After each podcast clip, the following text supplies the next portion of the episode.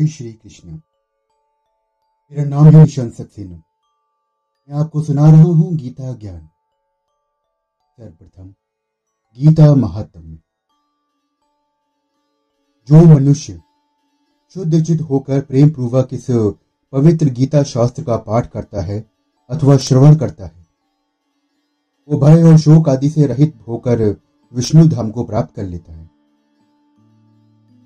जो मनुष्य सदा गीता का पाठ करने वाला है, तथा प्राणायाम में तत्पर रहता है। उसके इस जन्म में और पूर्व जन्म में किए हुए समस्त पाप निसंदेह नष्ट हो जाते हैं। गीता जी, जो महाभारत का अमृतप्यम सार है, तथा जो भगवान श्री कृष्ण के मुख से प्रकट हुआ है, उस गीता स्वरूप गंगा जल को पी लेने पर पुनः इस संसार में जन्म नहीं लेना पड़ता। देवकी नंदन भगवान श्री कृष्ण द्वारा कहा हुआ गीता शास्त्र ही एकमात्र उत्तम शास्त्र है। भगवान देवकी नंदन ही एकमात्र महान देवता हैं। उनके नाम ही एकमात्र मंत्र है। और उन भगवान की सेवा ही एकमात्र कर्तव्य कर्म है। वास्तव में श्रीमद् भगवत गीता का महात्म्य वाणी द्वारा करने के किसी में भी सामर्थ्य नहीं है। क्योंकि यह तो परम रहस्यमय ग्रंथ है इसमें संपूर्ण वेदों का सार संग्रह किया गया है। श्री वेद व्यास जी ने महाभारत में गीता जी का वर्णन करने के उपरांत कहा है, गीता सुगीता कर्तव्य इनमें यह शास्त्र विस्तेर है यह स्वयं पद्मा भस्य मुख पद्मानी दुनी श्रत अर्थात, गीता सुगीता करने योग्य है। अर्थात, श्री गीता जी को भली प्रकार पढ़कर, अर्थ और भाव सहित अंतकरण में धारण करके एक मुख्य कर्तव्य है। क्योंकि स्वयं पद्मनाभ भगवान श्री विष्णु के मुखारविंद से निकली हुई है। शास्त्रों के विस्तार से क्या प्रयोजन है इसका प्रयोजन स्वयं श्री भगवान जी ने अंत में वर्णित किया है। श्री गीता जी के प्रधान विषय मुख्य प्रकार से दो हैं। एक सांख्य योग और दूसरा कर्म योग।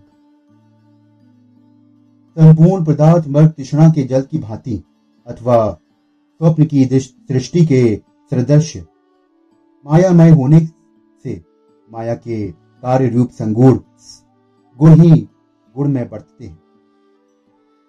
ऐसा समझकर मन इंद्रियों और शरीर द्वारा होने वाले संपूर्ण कर्मों में कर्तापन के अभिमान से रहित होगा। तथा सर्वव्यापी सच्चिदानंद घन परमात्मा के स्वरूप से एक ही भाव से नित्य स्थित रहते हुए सच्चिदानंद धन वासुदेव सिवाय अन्य किसी के भी होने पर भाव ना रहना। ये तो सांख्य योग का साधन है। सब कुछ भगवान का समझकर सिद्धि, असिद्धि में समत्व भाव रखते हुए आसक्ति और फल की इच्छा का त्याग कर भगवादा के अनुसार केवल भगवान के लिए ही कर्मों का आचरण करना, तथा श्रद्धा, भक्ति भाव, मन, वाणी और शरीर से सब प्रकार भगवान के शरण होकर नाम, गुण, प्रभाव सहित उनके स्वरूप का निरंतर चिंतन करना, ये कर्मयोग का साधन है। दोनों साधनों का परिणाम एक होने के के वास्तव में अभिन्न माने गए क्योंकि तो जब तक शरीर में अहम भाव रहता है, तब तक सांख्य योग का साधन भली प्रकार से समझ नहीं आता। इसी से भगवान ने सांख्य योग को कठिन बतलाया है। तथा कर्म योग साधन में सुगम होने के कारण अर्जुन के प्रति जगह जगह कहा है। तू निरंतर मेरा चिंतन करता हुआ कर्म योग का आचरण कर। आइए। अध्याय को सुनने के पूर्व हम ध्यान करते हैं। शांत शांताकारं भुजगशन्यम। पद्मानभम सुरेशम विश्वाधरम गंगन सदृशम मेघवर्ण शुभागन। लक्ष्मीकांतम कमल नयन योगी भीधार गम्यम वंदे विष्णु भव भय हरम सर्वलोके नाथम जिनकी आकृति अतिशय शांत है, जो शेषनाग शैया पर शयन किए हुए जिनकी नाभि में कमल है।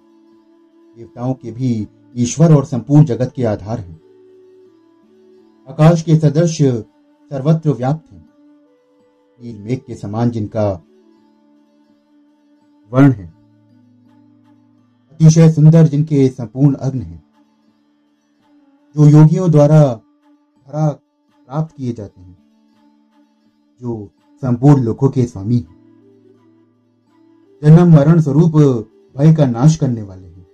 ऐसे लक्ष्मीपति कमल नेत्र भगवान श्री विष्णु को मैं प्रणाम करता हूँ। मित्रों, अगले एपिसोड से हम प्रारंभ करेंगे श्रीमद् भगवद गीता के अध्याय। सार को सुनने के लिए मेरे साथ जुड़े रहिए। धन्यवाद। अपने हाथ उठाइए। और ज़ोर से बोलिए, हरे राम हरे राम राम राम, हरे हरे हरे कृष्ण हरे कृष्ण, कृष्णा कृष्णा, हरे हरे, हरि बोल।